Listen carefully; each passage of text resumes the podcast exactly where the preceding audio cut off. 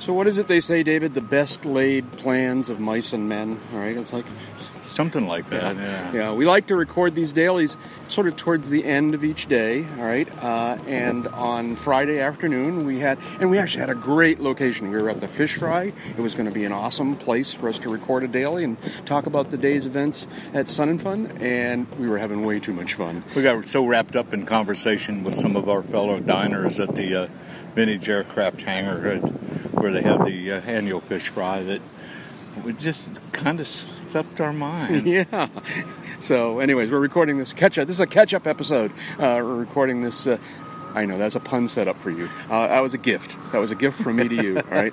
This is a catch-up episode on uh, on uh, Saturday morning. We'll probably record another one later on tonight when Jeb returns. Anyways, uh, it's uh, yet another day here at Sun and Fun 2018, uh, and having a good old time. Like, go ahead. Well, we're standing behind a radio station a few feet, looking at the custom and antique car show that sprung up here, as it does on Saturdays every year.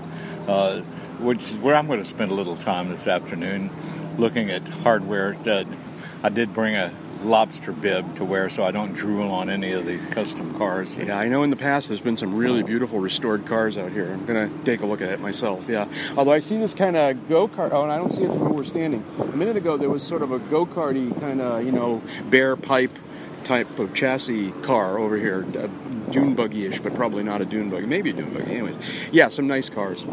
Um, but there's a lot of airplanes here too. What's going on? We, uh, uh, like I said, we went to the fish fry yesterday, and uh, the air show feels a little abbreviated this year. Does, is that does that feel that way to you, or maybe I'm just not?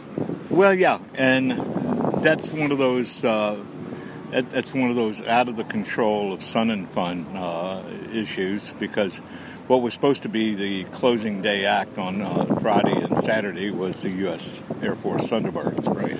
And because of an unfortunate accident they had uh, uh, a little over, well, about five days before the show opened, uh, they went into stand down, the Thunderbirds do, as they do after accidents, and they had to cancel some appearances, and Sun and Fun was one of them. So we're seeing the, uh, the uh, Heritage flight is kind of closing out the air show. Usually there'd be the Heritage flight, and then we'd have the Thunderbirds, and they're just not here. So it, it, it does make it feel a, little short of what the usual standard for Sun and Fun. Right. Yeah. The Heritage flight this time was a uh, what was the jet fighter? Was it probably a 16 maybe or? Well, they had a 16 and uh, they had a P-38 and a P-51 one day. Another day they had, uh, I think it was an F-22 uh, they had a good mix on it, and it's always moving to see those guys come through the air. That mix of uh, World War II and current generation aircraft. Yeah, I was out this morning on the ramp looking at the P-38. That is a, uh, the one that's out there. I don't know if the one that we saw flying yesterday is Glacier Girl. That's what we saw fly yesterday. yeah, and uh, so Glacier Girl, of course, being the P-38 that was rescued from almost 300 feet under the snow um, on, yeah, Greenland. On Greenland a bunch of years ago. Uh, quite a project. Just getting it out of the snow, let alone restoring it. And, Just getting to it. Yeah, right. Was quite a project. And uh, for how do you how do you drill through 300 feet of ice? Lots and lots of hot water. I guess so. Yeah, that's right. Yeah. Um, and it's a beautiful restoration. It's a great airplane, and obviously in airworthy condition. And uh, it yeah. took it took several years because the weight of all that ice had crushed so much of the airframe. But everything was there: the instruments, uh, the machine guns, uh, the landing gear, the airframe was uh, the, the, major challenge. Uh, restoration shop, I believe it was in Kentucky, spent several years bringing it back. And Glacier Girl showed up here not long after they got her out of the ice as, as the beginning of the fundraising effort to, to bring her back to airworthy. And I'll confess, when I looked at it, I go, man, that looks like it was one step away from the car crusher. Uh, because that's the kind of condition it was in. Uh, and the fact that it's been back all these years, showing its uh, colors at, here and, and, many, many other events around the country. Uh, it's really a testament to the determination of the people that uh, knew about it, found it, and brought it back to life. And uh, I believe one of the people behind that was an FBO operator at Peachtree DeKalb Airport that, that helped support that effort top to bottom, though, she is a work of art. Mm-hmm. Yeah, yeah. Um, you've been doing your uh, two-hour shift uh, on the radio station deck every morning, uh, chatting with people. You spoken to anybody particularly notable? I, I know a lot of interesting people, but anything jump out? Oh, they all jump out in different ways, and it's all such a blur. Yeah. Uh, you know, I started doing that Tuesday. It's now Saturday. Uh, we had some interesting people on uh, the deck this morning. Uh, the uh, Oregon Aero folks uh, talking about some of their products. Uh, KT Budde-Jones and her husband Sid Jones. Uh, KT's from Stallion 51, and one of the businesses that Stallion 51 has is, is uh, upset recovery training, unusual attitude re- training for business jet pilots. And they're a pioneering program in it. I've written about them in the past. Uh, they have a, an L 39 jet that's set up like a business jet cockpit, all glass instruments, front and back. Uh, the uh, uh, sensors for their glass cockpit are fully aerobatic, uh, and they have an inside curtain inside the cowl of these this L39 that completely cuts off any outside view of where because they do this upset recovery training in IMC for IMC and night IMC, and uh, there's no other experience quite like it that I know of. Yeah, We continue to run into listeners from time to time, and that's really fun. Um, did the uh, the couple from Chattanooga ever track you down and say hi?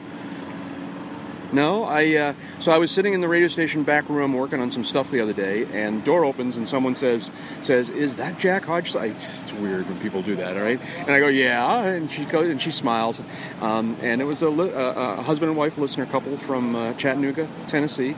Uh, who uh, were just it was just fun to visit with them. Turns out that uh, the husband is a uh, hang glider guy, all right, and That would uh, be a hang glider pilot. pilot, excuse me, and uh, hang glider pilot who um, apparently heard from listening to the podcast learned about. I'm sorry, say the name of the launch site that you used to hang out at. Um, Oh, Henson's Gap. Yeah, Uh, it's in Sequatchie Valley. yeah, but the, the it's something mountain, Oh, Lookout Mountain, where I used to live. Lookout Mountain, and uh, and he said he heard about that from you, and, and now flies from there. And, uh, and Oh, very so- cool. Yeah, yeah. So uh, they were around the other day, and I, I, I just want to tell people that don't hesitate to say hi if you are, you know, someplace where we are, because we love it. It's just a blast to meet you all. And, And I've, I've met a number of listeners here this week. It's always gratifying to have them say hello, shake hands, uh, tell us, uh, tell me what their experience is with listening to Uncontrolled Airspace. Right. Uh, Well, and some I- of them got their license from listening to us. Some of them came back to flying after listening to us. I haven't had that many get into hang gliding from listening to us, but Well, and and the, the from listening to us aside, I, I just love hearing their story, your stories, listeners. Um, just about every listener has some some cool stories of their own, and, and I love hearing those. So it's it's great to chat with you. Please don't hesitate. Uh, come by and say hello, say hi or hello or whatever. Yeah, and we're here today, and uh, like Jack said, uh, Jeb's due in uh, later today. We'll try to do another one, and then uh, tomorrow morning we'll be doing our closing day show live on Sun and Fun Radio and AT, liveatc.net slash SNF on the stream. Uh, if you're within the sound of our voice, send us an email, wave, and say hi. Yeah, yeah. I'm supposed to do one little plug here. Um, although we're not videoing this daily, the first two dailies that we've done so far, we've actually rolled a, uh video camera on, and uh, and we're posting those temporarily, exclusively to the uh, uh, Patreon reward level patrons.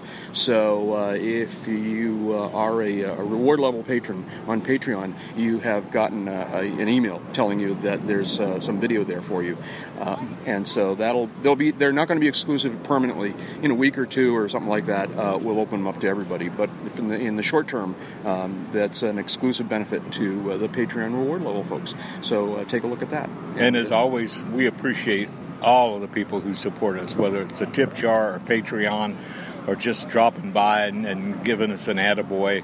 Uh, we wouldn't be here if it wasn't for you all tuning in and listening. Because honestly, Jim and I didn't figure it'd last longer than six weeks. well, that was that was that was as long as the good ones went. Then we just kind of like were. Yeah. Yeah, right. It was downhill from there. Yeah. Anyways, uh, 449 Charlie, I believe this is, and uh, we will be back again tomorrow, which will be today for us, but tomorrow for you. Bye.